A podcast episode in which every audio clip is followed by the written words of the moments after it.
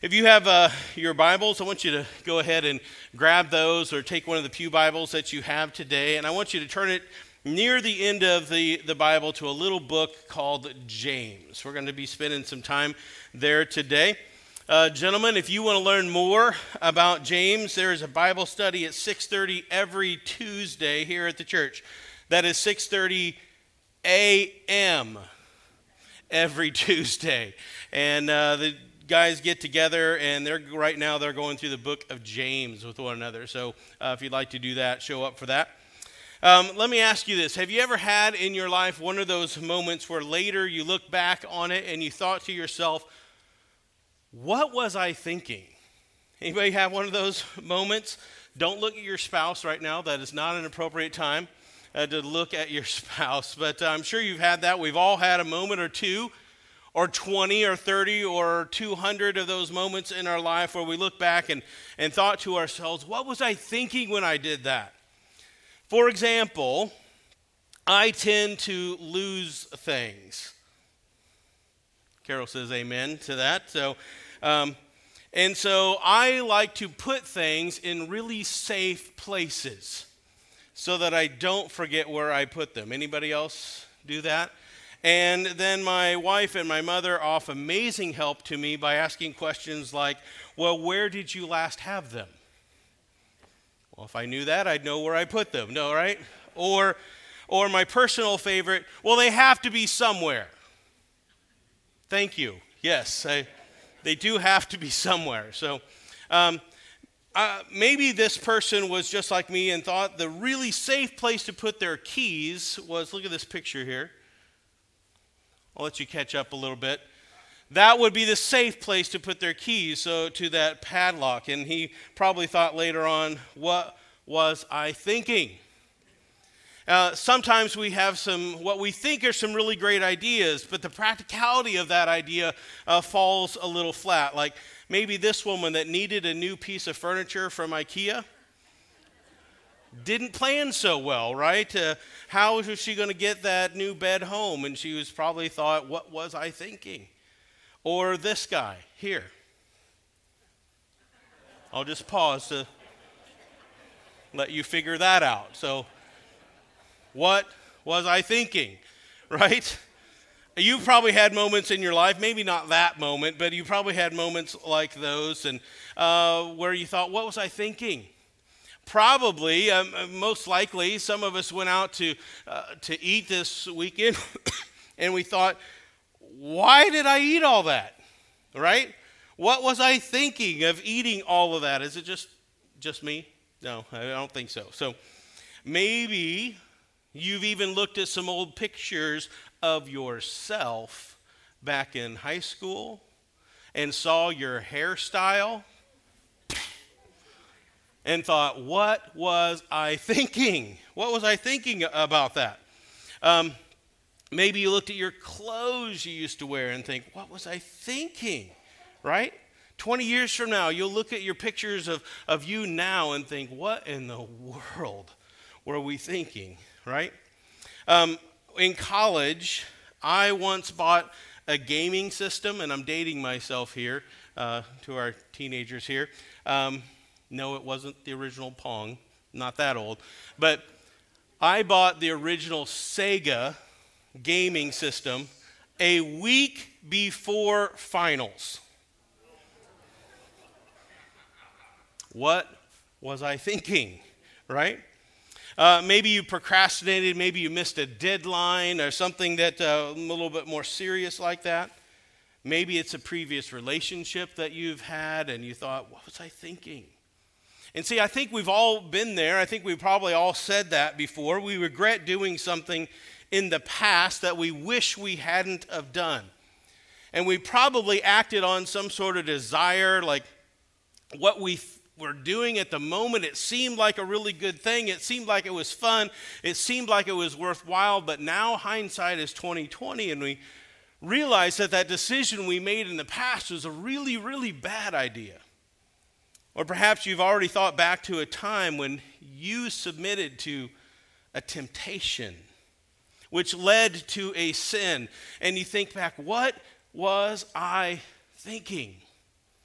We knew at the time it was wrong. We, we did it anyway. We, we knew we shouldn't have acted that way, but we still did, did it, right? And we said those words, and we now we can say, What were we thinking? Or maybe it was somebody else's decision, and their moral fail- failure caused you pain. See, our decisions are never made in a vacuum, they don't just affect us. Our decisions affect people that are around us. And so sometimes you have those moments where it's been somebody else's failure that causes you to go back and say, What were they thinking? Because it's affected me now.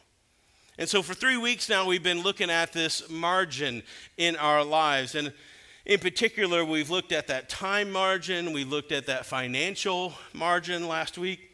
And I believe a lot of us would admit that we are overly busy and we are overly strapped financially. What a lot of us hate to admit is that there's a lot that are walking really, really close, really, really close to that moral margin. We haven't put enough space in between us and moral, moral failure. There's not enough room there's not enough room in between us and temptation. There's not enough room in between us and sin. Now, what, what's common for all of us in this room here today, everybody here has failed. Everyone in this room has fallen from grace. Everyone in this room has acted on a temptation.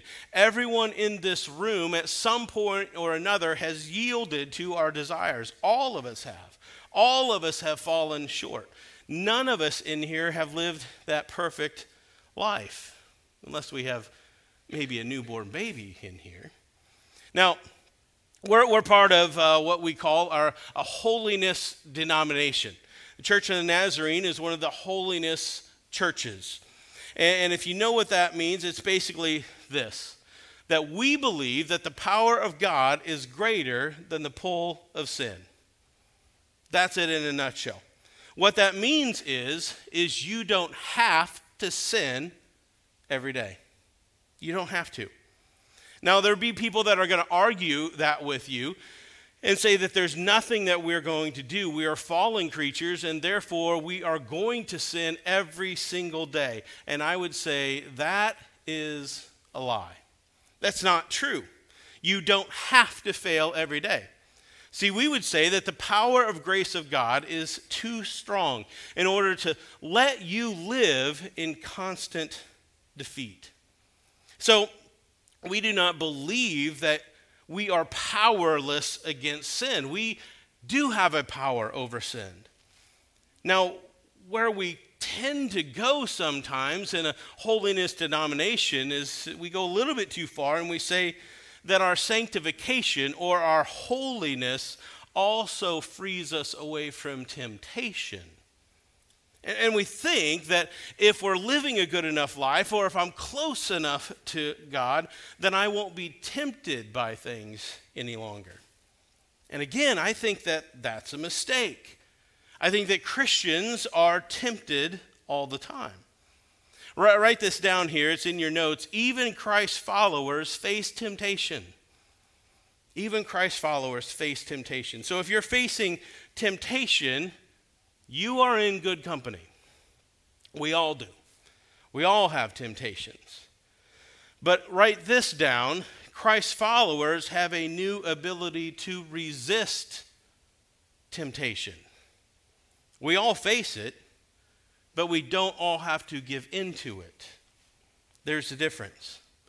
See, by following Jesus and allowing Him to live and allowing Him to work in our lives, you have a new ability now that you didn't have before Jesus. You have the ability to resist desires, you have the ability to deny a temptation. But that also doesn't mean that you need to be careless. It doesn't mean that we need to allow ourselves to get too close to an area of temptation. The greatest way to resist a temptation is to avoid the temptation.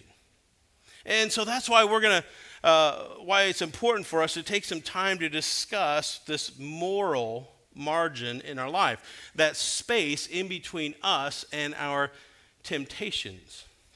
Remember, we've uh, established this definition of a margin, and that's have that margin is what you have beyond what is necessary. So, a moral margin is distancing yourself away from that temptation, distancing yourself further away than you need. It's putting distance between yourself and, and what you're being tempted to do. So let's get into our scripture today. It's in James chapter 1, and we're going to start in uh, verse 12 and go down to verse 18. And this is what uh, James says. Before we get into that, a little bit of insight into the book of, of James. For, for James, faith, the Christian faith, faith in, in Jesus, wasn't some sort of abstract idea, wasn't sort of abstract uh, proposition, uh, but James teaches us that your faith should have real consequences in this world. Uh, so James has offered us numerous practical examples to illustrate this point. His point here is that faith in Jesus should be lived out in this world. And so, if you want some real world examples of what a Christian faith should look like, then spend some time in the book of James, and he will teach you and he will mentor you. So, chapter 1, verses 12 through 18. James writes, Blessed is the one who perseveres under trial. Having stood the test, that person will receive the crown of life that the Lord has promised to those who love him. When tempted, no one should say, God is tempting me. For God cannot be tempted by evil, nor does he tempt anyone. But each person is tempted when they are dragged away by their own evil desire and enticed. Then, after desire has conceived, it gives birth to sin. And sin, when it is full grown, gives birth to death. He says, Don't be deceived, my dear brothers and sisters. Every good and perfect gift is from above, coming down from the Father of the heavenly lights, who does not change like shifting shadows. He chose to give us birth through the word of truth that we might be a kind of first fruits of all he created. So let's go back and we're going to break this down a little bit here. We've already stated that all of us have faced temptation, but James wants it to be very clear to us what the nature of temptation is all about and where it comes from. So if you're taking notes, number one is God is not the source of temptation. God is not the source of temptation. In verse 3, James said this When tempted, no one should say that God is tempting me, for God cannot be tempted by evil, nor does he tempt anyone. See, I think it's a fallacy that a lot of people have believed over the years and too many think that too many people think that God is just up there wishing some people would fail so that it would be really easy to separate those people with strong faith away from those with a weaker faith. And that's not true. That's not God. God will never God will never take pleasure in your failure. Never. That's not God's nature. God is never the one trying to trip us up. God is the one trying to pick us up. He doesn't trip us up, He picks us up. And God, throughout all of His history, has always been the one to offer His children a way out of the pit that we tend to dig for ourselves. So, repeatedly, if we go back through God's Word, God's people messed up. God's people still today ignore the way that He wants us to live. And so now, today, and throughout the Bible, there's some pretty heavy consequences for disobeying God. And certainly, God's plan for you and for me and for the Israelites, his, his people throughout his story, he placed them in, tem- in, in places where temptations overflowed, but it was never God. It was never God that kind of dangled that sin carrot in front of their face and said, Oh, I just hope that they mess up. It would make my job so much easier. That's not God. God never has done that. In fact, just the opposite. God knew they'd mess up. He knew that they would mess up. He knew they had this inability to keep their side of the bargain. But God loved them enough to enter into a covenant with them anyway. And God has always been the one to give his people a way forward. He's always been the one to give us a way out. And He today, through the Holy Spirit, gives us ways to avoid the trouble that we tend to get ourselves into. He has front loaded us with the ability to resist temptation, to avoid it. Not just the ability to resist it, but He's given us the wisdom.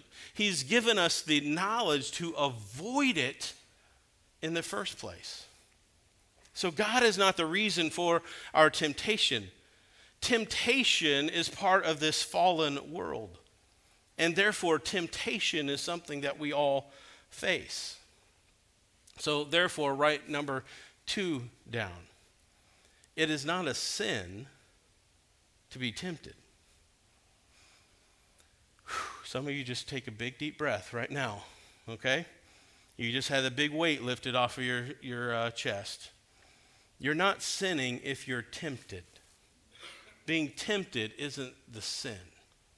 Now, I, I, I, would say I could make a pretty good argument that if you allow yourself to get too close to what tempts you, if you fail to make a proper moral margin, then you're probably guilty of a sin of negligence.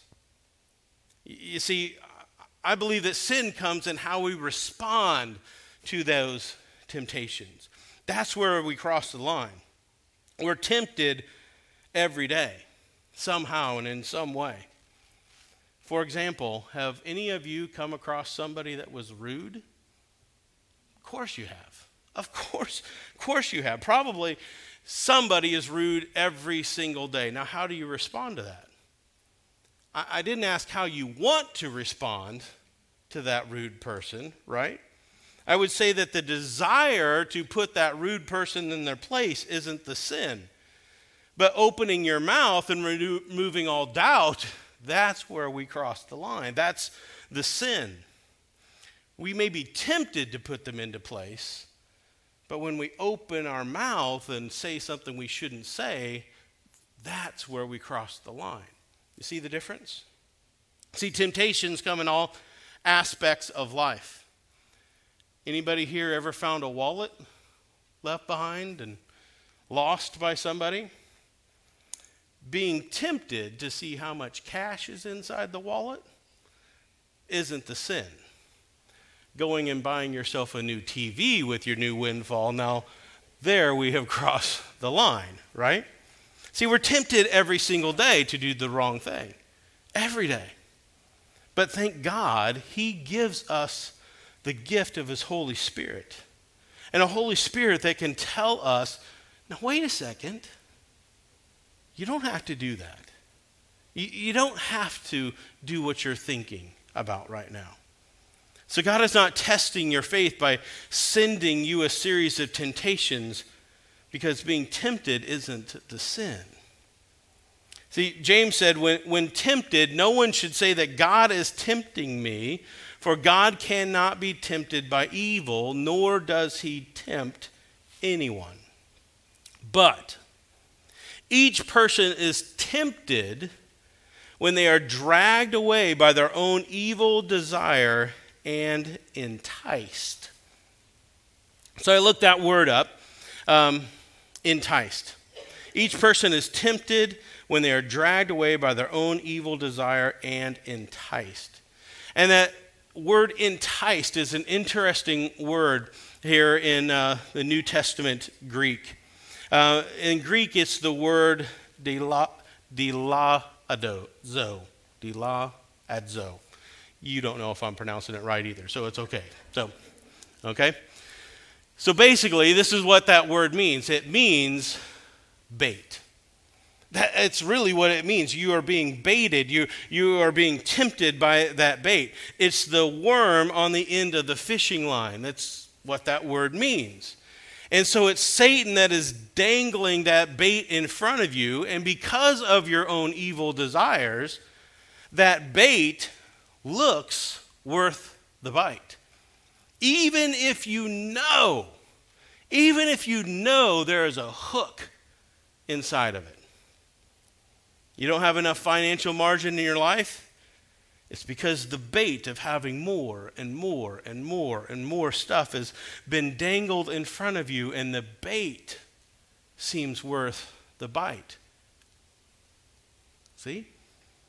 You don't have enough time for important things in your life. It's because the bait is our culture saying a busy life is a blessed life. And we know that's not true. We know that's not true. We know that's not where our blessings come from, but the bait seems worth the bite.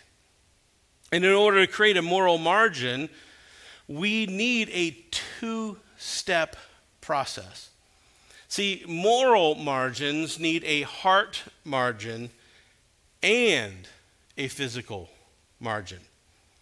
See, just like financial and time margins, we need to work on our physical margin and our heart margin.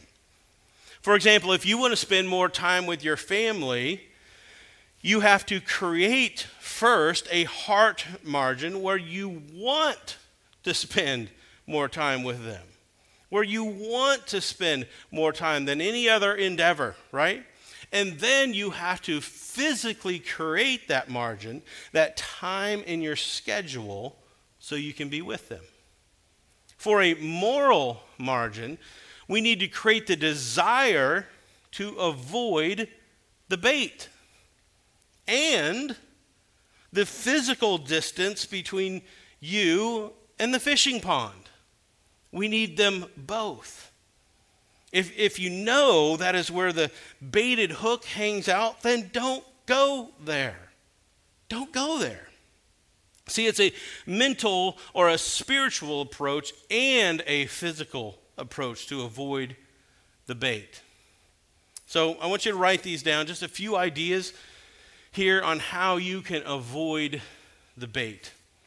Number one is to mentally replay in your mind the types of sin that you're in the habit of committing. Just replay those in your mind.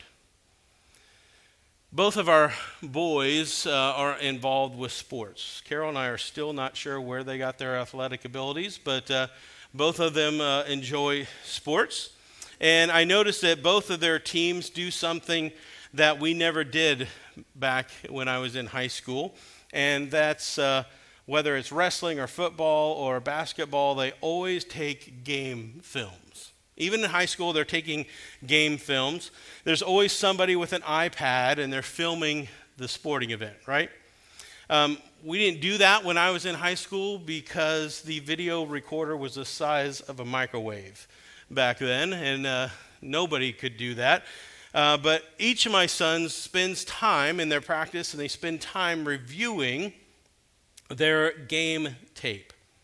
They review their game tape or their past performance. I wonder. I wonder if somebody would follow you around with that iPad and then later on show you your game tape. What kind of things would you see played out in front of you? Would you see bad habits? Would you see those temptations that are constantly bombarding you? I bet you if you took a step back and you looked at those moments where that you're not really proud of, you'd clearly see that bait being dangled in front of you. So, what was it that set you off? What situation did you get yourself into where the best the best scenario would have been just to run, just to, to flee, just to distance yourself from that temptation in those circumstances. So ask yourself, what, what kind of sins am I in the habit of committing? Is it an anger issue? Is it a jealousy issue? Is it greed? Is it lust? Is it envy? What types of sin are you prone to committing? And then, number two, identify the situation that makes you vulnerable. Identify the situation that makes you vulnerable. Is it an emotion? What emotion is accompanying that, that sin? Are you angry? Are you fearful? Maybe you're frustrated. Maybe you're lonely. Maybe you're tired. Is there an emotion that accompanies that sin? And, and then also, what's the setting? Where are you at? Is it morning? Is it afternoon? Is it evening? Is it uh, maybe you're tempted most at work, or maybe it's when you're home? Where are you when that bait seems so overwhelming to you? And then also look at the people. Look at the people that you're with. When temptation is the strongest, who are you usually with? Are you alone? Or are you with a particular friend? Maybe a particular group of people? So, secondly, identify the situation where you're most vulnerable. Three is plan to avoid those situations by creating margin. We, we have uh, established that you know, there's been a lot of uh, pastors and preachers that have preached something similar to this. And uh, Andy Stanley, who I, who I love to, to watch, he calls them guardrails, not necessarily margin. Um, we all know what a guardrail is, right? We all know what that guardrail is. Uh, some of us have plowed our car into a guardrail. Anyone? Anyone? Just me? I don't know. Um, See, I wasn't really happy with the front end of my car was smashed by a guardrail, but I sure was thankful for the guardrail, right? Because it wasn't for the guardrail it would have saved me.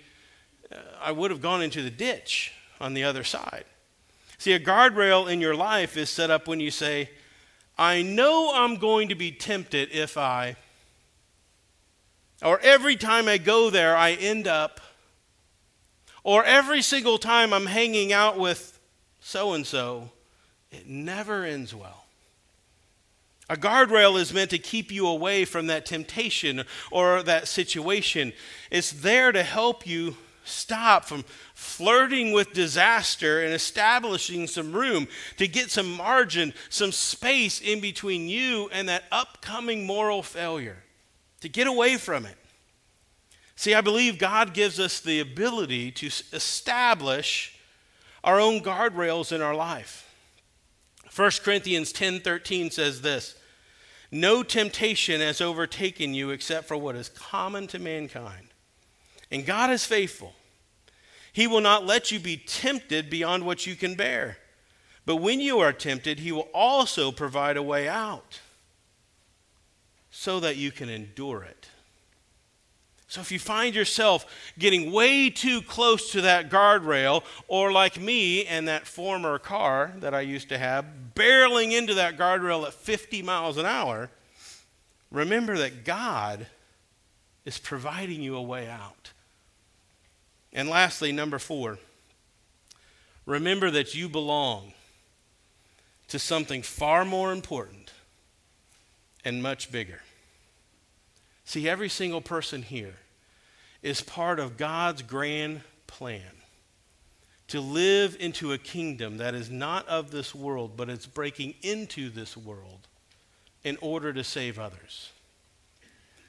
The Lord tells us in James 1:12, "Blessed is the one who perseveres under trial, because having stood the test, that person will receive the crown of life that the Lord has promised to those who love him. See, when you set up those margins in your life, when you avoid the temptation physically and in your heart, step back and just watch how much you're blessed. See, the temporary pleasure of sin will always be outweighed by an eternal blessing of righteousness. Always. And eventually, eventually, as your heart margin grows stronger, as your evil desire is replaced with a righteous desire to please God, your physical margin might be able to decrease. Because the evil desire of your heart is no longer as enticing as it was before. See, eventually that bait isn't going to be worth the bite. But until then, until you are ready for that, until then, remember your margin. Because God has given you, through His grace, the ability to physically distance yourself away from your temptation so that your heart can heal first. And once your heart's desire matches the desire of your Savior, God will use what you have overcome for the greater good of His kingdom. Let's pray together. Heavenly Father, we come to you today and we thank you, Jesus, that you have given us. You have given us the ability to resist and overcome those evil desires. Lord, we, we, we realize that in each of us is that original sin that we had all inherited. But greater than that is the power of your grace. Greater than any pull of sin is your power of grace. Greater than anything we would ever face is your power to pull us away from it, to keep us separated from that temptation. So, Lord, I pray for, first of all, that physical distance, that we need to put up those boundaries, set up those guardrails, make those margins wider so that we are away from those temptations. And then, Lord, that gives us the space for our heart to heal. And Lord, eventually, eventually we come to the, to the uh, time when our heart is healed enough that we could get closer, that we can be with those people, that we don't have to avoid them. But Lord, until that time, until that time, help us help us to increase that moral margin. Lord, there's some of us that are just really, really close to that guardrail. And right on the other side is failure, a moral failure. Lord, help us to get as far away from that guardrail as possible. Whatever we need to do, Lord, help us to do just that. Lord, I, I pray that uh, you would be with all of us here today, that you would help us to increase that, that heart margin, that our desire would be to please you first, that we would always place you first, just like we talked about last week with our finances, that we would put you first in our morality as well. And Lord, may you be blessed through it. We love you, Jesus. We thank you for what you're going to do in, in, the life of our congregation today, those that are here, those that are watching online. Thank you for bringing all of us here together today. We love you, Jesus. And it's in your name that we pray. Amen.